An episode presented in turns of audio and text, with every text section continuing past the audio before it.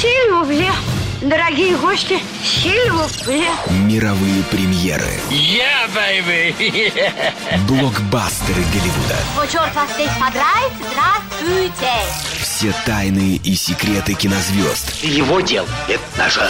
Билеты на лучшие фильмы. Ну, за искусство. Программа «Синема». Поехали! Всем привет! Начинается программа «Синема». Владимир Веселов, Олег Пека вместе с вами. Привет, привет! Да, всем привет. Что мы э, ну, сделаем, какой порядок? Я предлагаю сначала, может быть, все-таки рассказать про фильмы, которые сейчас идут у нас в прокате, чтобы ну, успеть это сделать. Потом перейти к главному событию «Золотая малина», «Оскар», все это обсудить. И что останется, может быть, какими-то ну, новостями кино, которых тоже очень много, уже добить, там, сколько, сколько хватит времени. Так такой план. Да, я думаю, что так и надо сделать. Ну что, тогда э, напомним нашим слушателям, что несколько премьер у нас выходит. И, кстати, кроме премьер, вот Кинокултс предлагает посмотреть старые добрые фильмы. Вот мы будем говорить про э, победу Брэндона Фрейзера в фильме «Кит» Даррена Аронофски. А фильм «Мумия» 17 числа вот, покажет нам Фрейзера в самом расцвете сил, в красоты и молодости. На пике, на пике карьеры. Да, хотя, ну, сложно сказать. Вот сейчас, может, у него как раз наоборот. Ну, сейчас, сейчас второй пик, вторая молодость э, и прочее. То есть, очевидно, что, да, ему дали ему дали второй шанс, вторую жизнь. Не, не часто это бывает. Бывает, конечно, бывали случаи. Можно вспомнить, э, как э, Квентин Тарантино оживил карьеру э, Джона Траволты, например, после забвения, как Роберт Дауни-младший вернулся после наркотических и алкогольных там запоев и арестов и прочее. Его карьера смогла возродиться, и теперь он один из самых прибыльных и зарабатывающих актеров.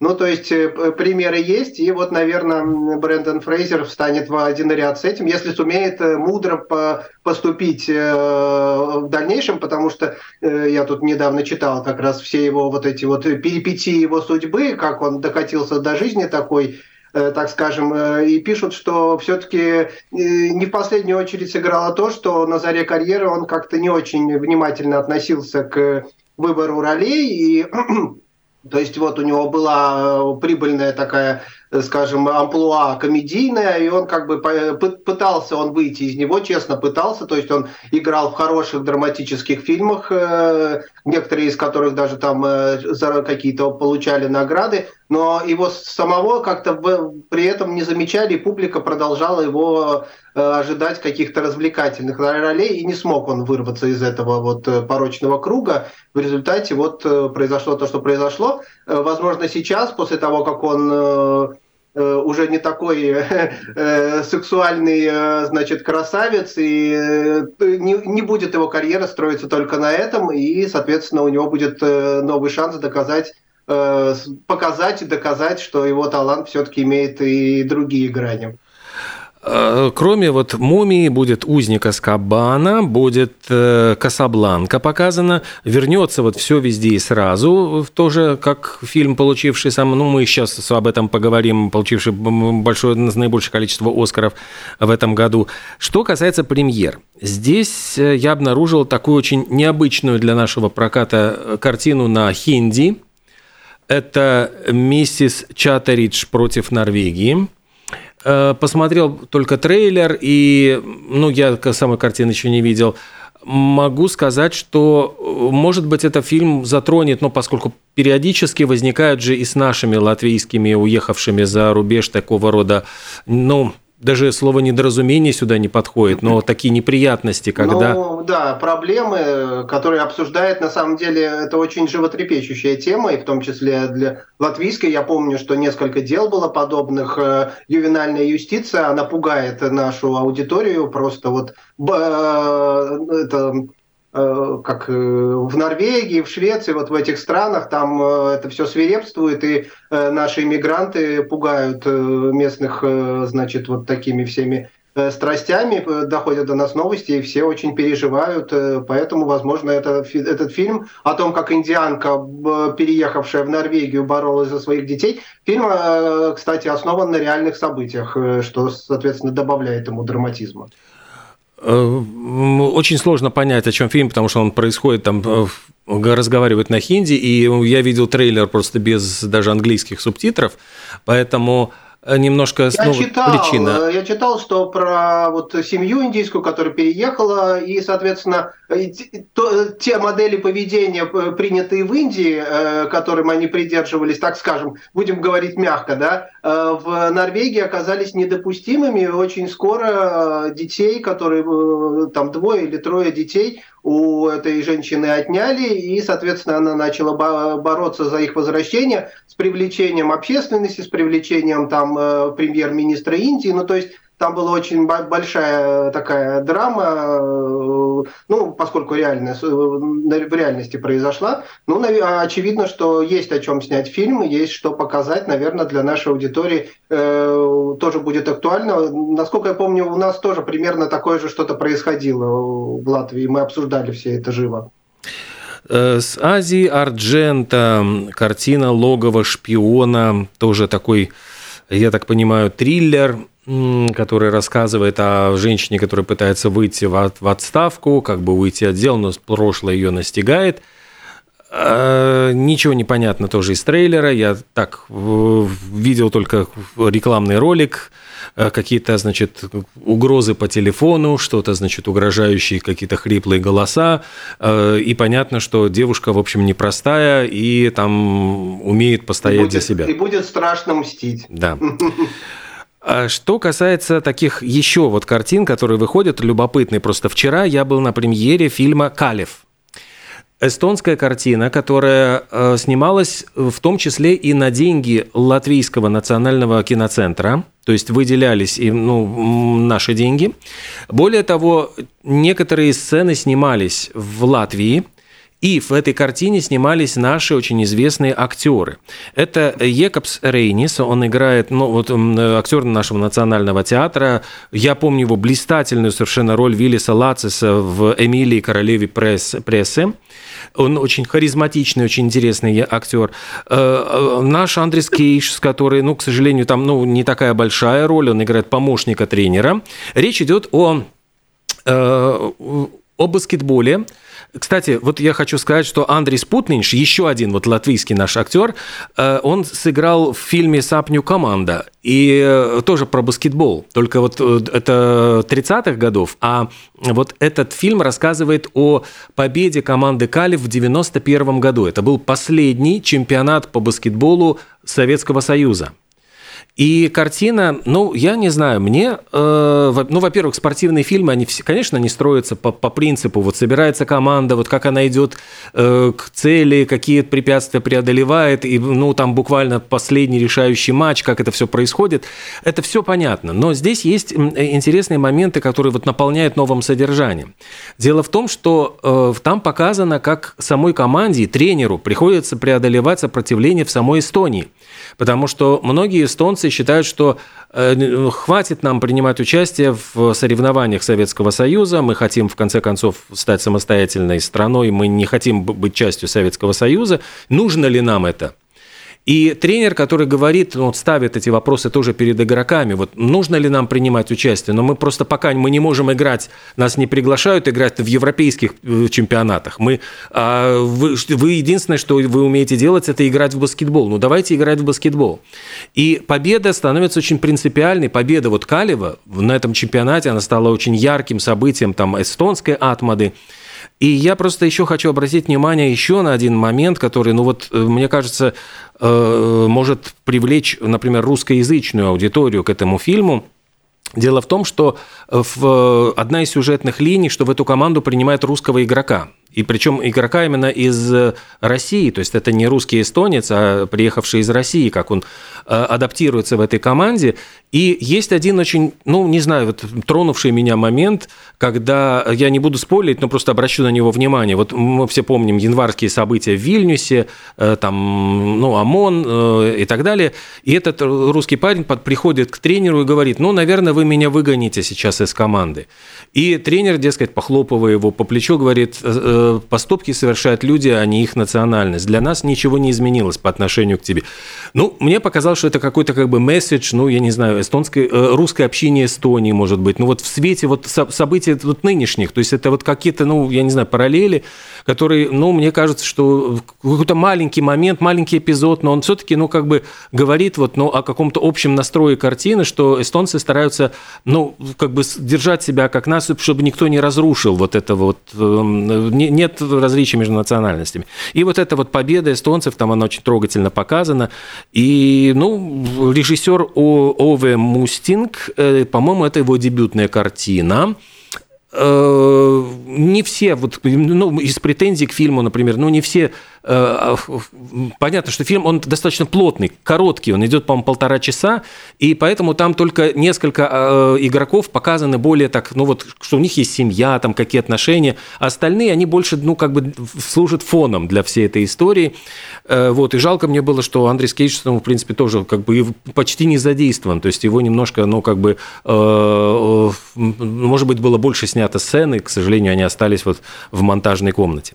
Так что картина ну, спортивная. Ну Калев... что ж, это да, история не про нас, но, поэтому нечего удивляться. Но с нашими... А то, что ты сказал, да, это скорее для, для нас это добавляет чуть-чуть э, грусти и сожаления, что у нас такие фильмы не, э, не снимут. И я удивлен на самом деле, что это снимают ну, эстонцы. А обычно, когда говорят о баскетболе, слышно больше значит, ли о литовцах. Я... Э, а, ну и про нас я хочу сказать, что э, Вестур Кариш э, уже вот проект запущен про Ульяну Семенову, так что, и, по-моему, еще один баскетбольный фильм есть, так что нам есть чем ответить. Это вот вчера Дита Ретума говорила, что у нас тоже, у нас будет, у нас будет целых два фильма про баскетбол, мы, мы готовимся.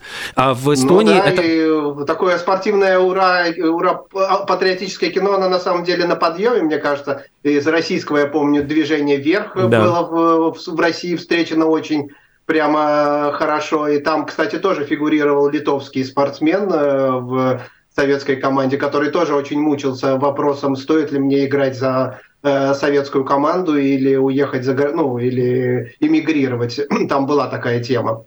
А, я вот. просто э, забыл сказать, что Калев стал чемпионом вот по посещаемости 117 тысяч зрителей в Эстонии. Его посмотрели, это самый посещаемый фильм в Эстонии. То есть, ну, э, к тому, в общем-то, что... неудивительно. Да.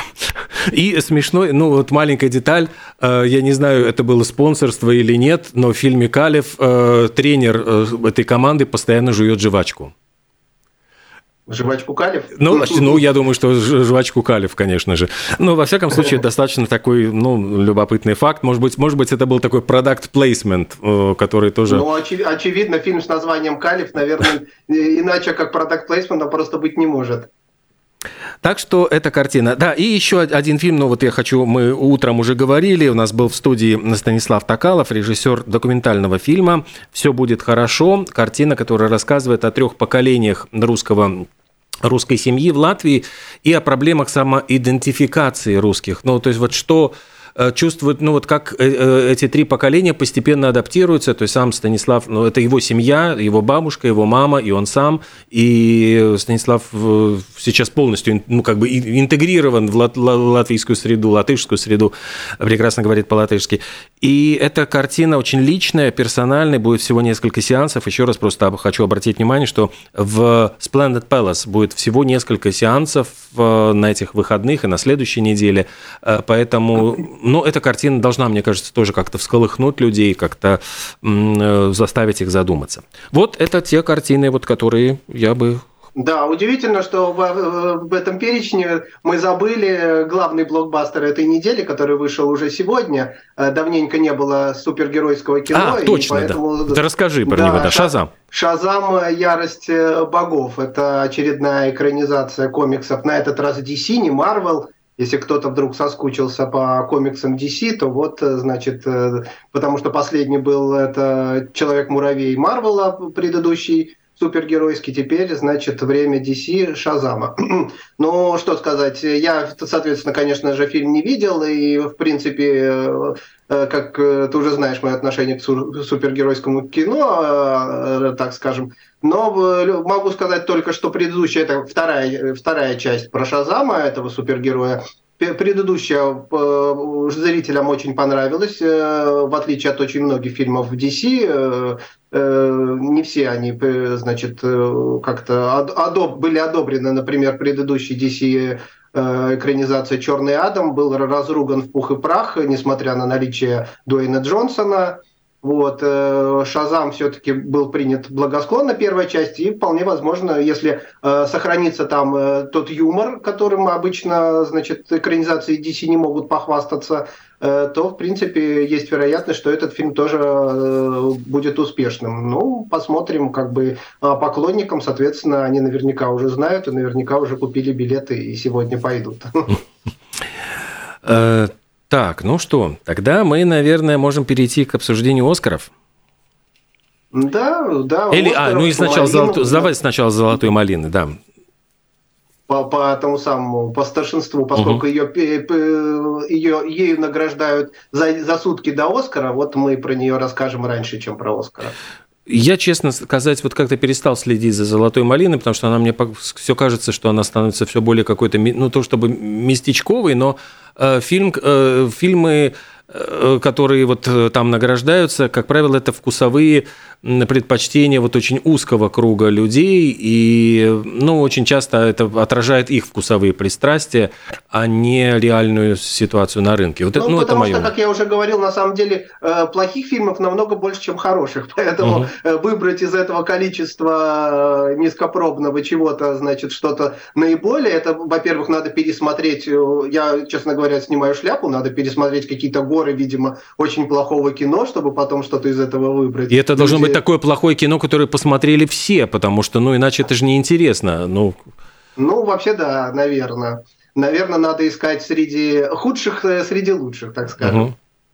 Худших ну, среди вот, ну, популярных. И они нашли, нашли, нашли все-таки, э, значит, э, кто там кто там отличился у нас. Мне, честно говоря, обидно за Тома Хэнкса, конечно за его худшую роль второго плана. Все-таки актер любимый, актер, в принципе, как говорят, э, то, из тех, кто не совершает ошибок, но вот э, попался он на эту удочку, видимо, пересъемок э, классических мультфильмов диснеевских, э, снялся в... А, нет, это не, это не про Пиноккио, а это он из-за Элвиса. Элвис, а, Элвис, да. Ясно, я вот ошибся, да. Ну, Э, там его ругали за то, что за неудачный грим, за очень странный внешний вид в Элвисе. Да, его там так перекроили лицо, что э, от Тома Хэнкса там, в общем-то, ничего не осталось. И, соответственно, э, поэтому он и получил, наверное, этот Оскар. И, собственно говоря, о, Оскар Балину. И за, за худшую экранную пару тоже. Он и его латексное лицо, номинация, над которой все смеялись, тоже его оказалось. Да, я, я просто слушаю, знаешь, я, я честно не в курсе золотой малины, поэтому я бы тебе отдал это на откуп. А, ну, что сказать, худшим фильмом оказалась «Блондинка» э, про Мерлин Монро, э, что удивительно, на, на самом деле, потому что я помню, как мы ее обсуждали и говорили о том, что на каком-то из э, э фестивалей ее встретили прямо овацией после фильма. Я помню это прекрасно, что как бы была такая речь не знаю, как, как, как, как это произошло. Я на самом деле фильм не посмо, так и не посмотрел, поэтому не могу сказать, действительно ли он настолько плох. Вот, но тем не менее, вот решили все-таки так. Э, актером худшим э, назвали Джареда Лето. Тоже интересно, вот его, так скажем, колбасит от лучших, то он получает Оскары, то он получает золотые малины. Э, ну, учитывая, что он вообще на самом деле и не актер, а певец, в общем-то, ему это, наверное, простительно, ему, наверное, и не очень-то и обидно. Э, вот. Э, женскую роль в этот раз решили не присуждать после скандала. Как я уже говорил, они номинировали, значит, организаторы премии номинировали на нее 12-летнюю девочку за там ремейк «Воспламеняющий взглядом», кажется, и их пристыдили за, за это, за то, что, мол, ребенка обижаете, и они посыпали голову пеплом, э, решили, значит, эту номинацию снять, а в довершение ко, ко всему эту «Золотую малину», которая должна была, значит, достаться худшей актрисе, присудили сами себе. Вот такой у них э, тот самый ход э, хитрый, вот, поэтому никто не получил, все номинантки остались без малины и, наверное, жутко счастливы этому. Вот. Ну, собственно говоря, это ключевые, остальные, на самом деле, наверное, там упоминания не стоят. Ну, единственное, что худший ремейк был назван тот самый Пиноккио, о котором я говорил, то есть это ремейк классического мультфильма диснеевского, в котором тоже Том Хэнкс снялся. И вот его назвали худшим, и это парадоксально э, тем, что лучшим э, мультфильмом, э, получившим Оскар, тоже стал Пиноккио, но только не этот, а тот, который снял Гильермо Дель Торо. То есть в этом году, можно сказать, Пиноккио здесь, Пиноккио там, получили Пиноккио и Малину, и Оскар. Э, что касается Оскаров, то здесь э, получилось, э, что и Спилберга, и Банши, и Ниширин, и Ниширина оказались обиженными, хотя вот, по-моему, Фабельманы вот с этой ирландской темы, они фигурировали на «Золотых глобусах», как раз-таки вот они там, ну, очень Э, были обласканы, а внезапно на Оскарах они совершенно остались вообще без наград, то есть даже ни одной утешительной какой-нибудь второстепенной награды им не дали.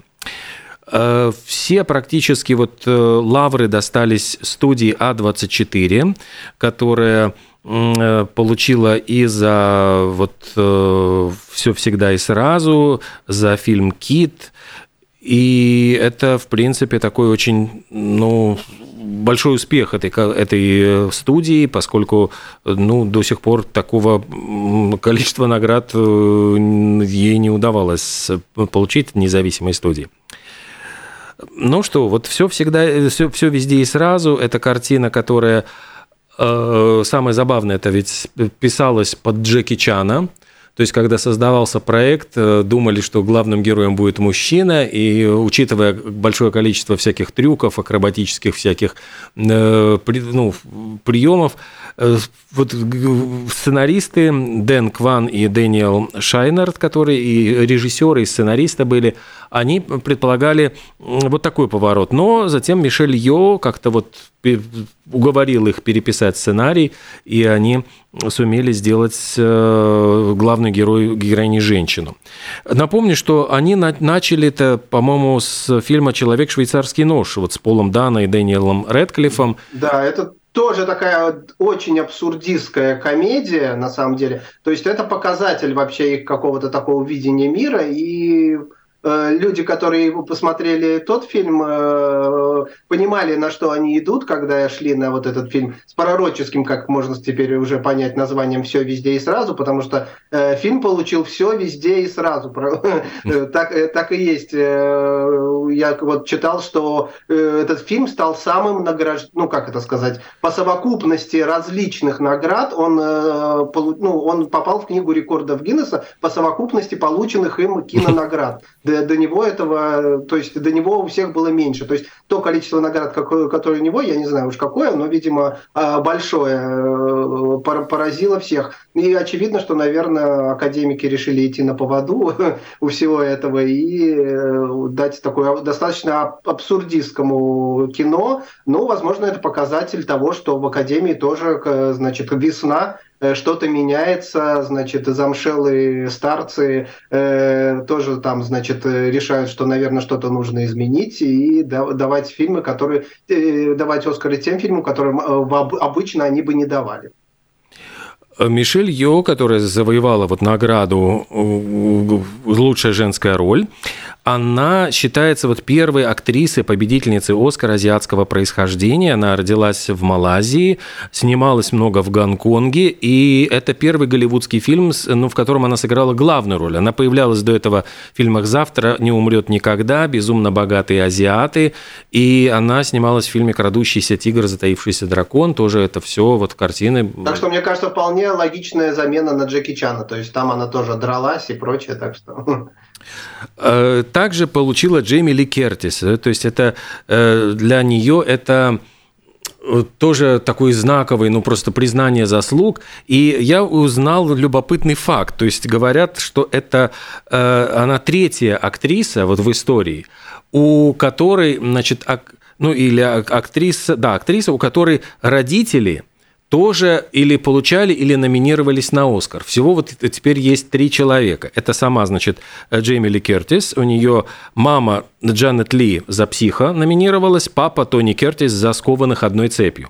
Есть еще Лора Дерн, которая, ну, вот известна по э, фильмам, ну, наверное, это Jurassic Парк, э, парк юрского периода самый знаменитый, вот она там сыграла. Э, у нее родители э, Дайан Лед и Брюс Дерн, тоже очень известные актеры, которые тоже попадали в номинации. И Лайза Минелли, то есть это дочка Джуди Гарланд и Винсента Минелли, он как режиссер получал Оскары, а, ну и мама как актриса. То есть всего три вот есть таких вот э, актерских династий, где э, папа, мама и ребенок, они все награждены или, во всяком случае, номинировались на премию «Оскар». Такой любопытный. Ну, значит, династия не прервалась, родители, были бы, родители бы гордились. Ну, еще раз я напомню, что Ке Хьюи Кван, который сыграл коротышку в «Индиане Джонсе» и «Храме судьбы», получил на 40 лет он исчезал из кино, а сейчас получил Оскар, тоже такая все трогательно умиляются. Да, у него очень трогательная речь, он там разрыдался и рассказал о том, что американская мечта все-таки существует, о том, как он был э, беженцем э, и вот э, добился, обратился к маме, сказал, вот, мама, смотри, что, чего я добился. И э, еще было так, что он на сцене обнимался с Харрисоном Фортом, Фордом, с которым снимался в э, «Индиане Джонс». То есть вот э, тот тоже за него очень порадовался. То есть там э, на этом «Оскаре» была масса каких-то таких трогательных моментов. Все произносили очень душещипательные речи, в том числе и Брэндон Фрейзер. Он прямо, по-моему, тоже разрыдался ведь на сцене, его голос дрожал, и это было очень... Э, что интересно, оказывается, вот э, тот, я все забываю его имя, фамилия, китайский актер этот, вот, о котором мы сейчас говорили, он с Брэндоном Фрейзером снимался на заре карьеры, то есть Э, мы говорим, что он снимался только в «Индиане Джонсе», но на самом деле у него там были какие-то маленькие незначительные пару ролей еще, и в том числе э, в фильме про, какого, про э, размороженного какого-то неандертальца, которого в Америке размораживают, и которого играл Брэндон Фрейзер, собственно mm-hmm. говоря. И то есть вот они в фильмах, в фильмах встречались. И вот сегодня, спустя тоже, наверное, лет 40-30, они встретили, встретились на Оскаровской церемонии, и оба оказались с Оскарами. Вот такая вот интересный поворот судьбы. Говоря про Брэндона Фрейзера, кстати, у него же не только из-за проблем здоровья были э, ну, вот, неприятности, а еще в 2003 году он сделал такое громкое заявление, что его домогался Филипп Берг. Это был тогдашний президент Голливудской ассоциации иностранной прессы, ну, тот же, ну, «Золотой глобус», условно говоря, что этот Берг якобы во время встречи в ресторане э, под столом полез ему гладить коленки, и как-то делал очень, очень непристойные предложения, и он просто ушел с этой встречи. То, что он это сказал, вот те времена еще, тогда был 2003 год, и тогда еще вот до Ванштейнов там этих всех было еще далеко, и говорят, что встали на сторону этого Филиппа Берка, заявили, что якобы вот Брэндон Фрейзер его оболгал, причем с какой стати ему, ну вот оболгать, зачем ему это нужно было, непонятно. Но э, как раз к этому времени подоспел развод Брэндона Фрейзера, и э, его еще и выставили, ну, что вот такой вот он и ну, как бы сказать, плохой семьянин, и что вот он жену не хочет обеспечивать, и вообще, ну, то есть его выставили в негативном, в черном свете, и можно сказать, что вот он тогда пострадал, попал как бы в черные списки, его перестали снимать. Плюс к этому проблемы со здоровьем, плюс к этому наверняка это все, ну, вот психически эти э, накопились вещи, и просто его вот как вычеркнули, стерли ластиком, и на эти долгие годы вот это были причины, по которым он пропал с радаров. Э, что еще? Значит, эм, лучший иностранный фильм это был э, «На Западном фронте без перемен». Эта же картина получила вот я очень немножко был расстроен тем, что эта картина отобрала у Вавилона номинации, потому что мне показалось, что работа художников по костюмам э, в Вавилоне была, конечно, потрясающая, то есть ну, ну невероятная. И музыкальный саундтрек. Мне тоже было немного жаль, э, то, что э, вот мелодия в, на Западном фронте без перемен, там пишут все, она основана вообще на трех нотах. Три ноты.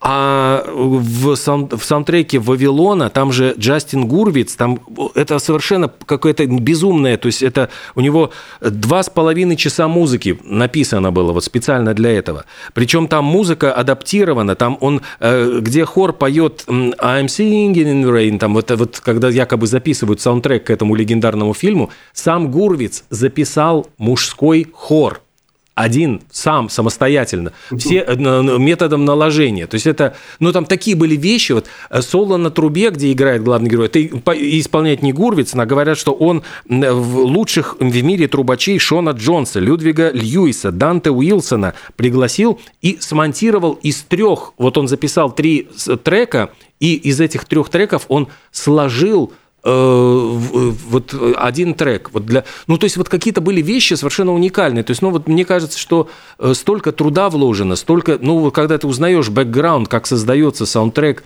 фильма, ты понимаешь, какие там вообще глубины. И, ну, вот музыка, основанная на трех нотах, победила все это, мне кажется, может быть, даже несправедливо.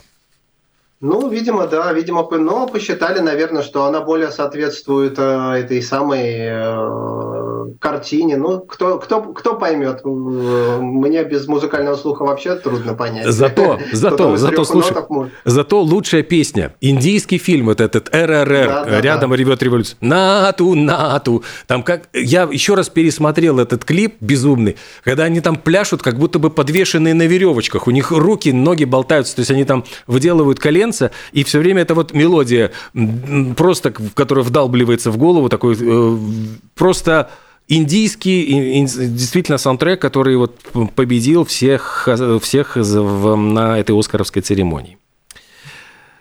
Вот. Ну что, я не знаю, еще Навальный победил как документальный фильм.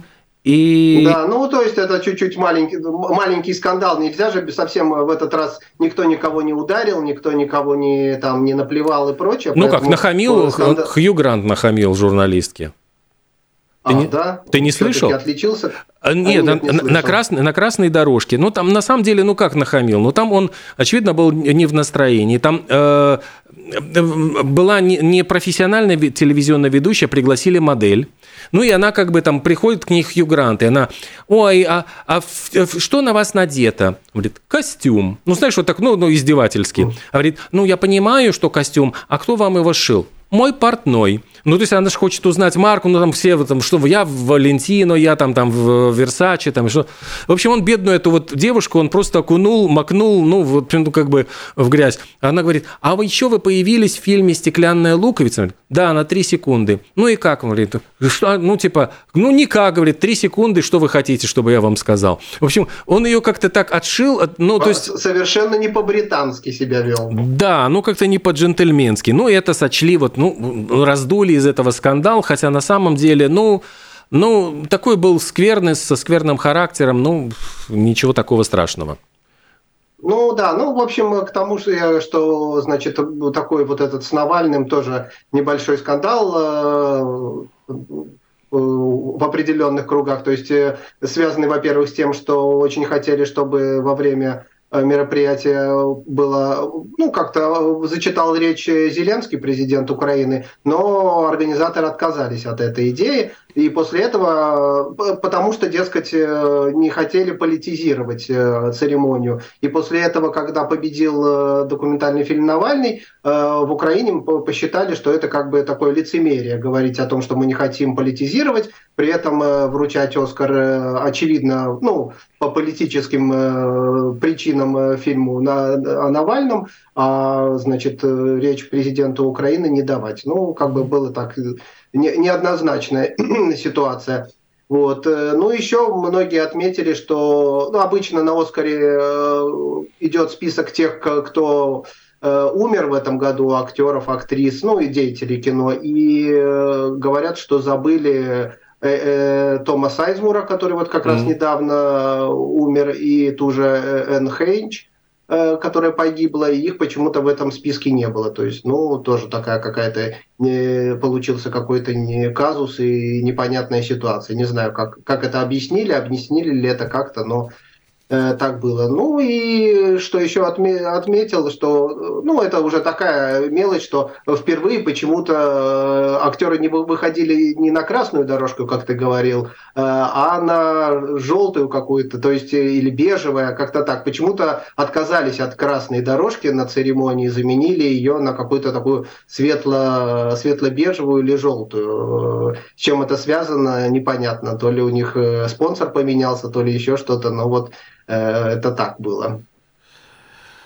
Ну что, тогда у нас осталось буквально 5, даже меньше 5 минут, 4 а, минутки. А, да, ну и хотел сказать, что, собственно говоря, постфактум, поскольку э, постоянно каждый раз говорили о том, что рейтинги Оскара падают и прочее, то в этот раз, э, как э, уверяют, что они даже чуть-чуть подросли. Угу. Так что, наверное, э, что-то делали академики правильно, наверное, они правильно да, выбрали победителя правильно, хотя я и очень многие Э, киноманы с этим не согласны, потому что, ну, потому что, потому что тот, кто видел фильм э, «Все везде и сразу», наверное, понима, э, понимает, о чем я.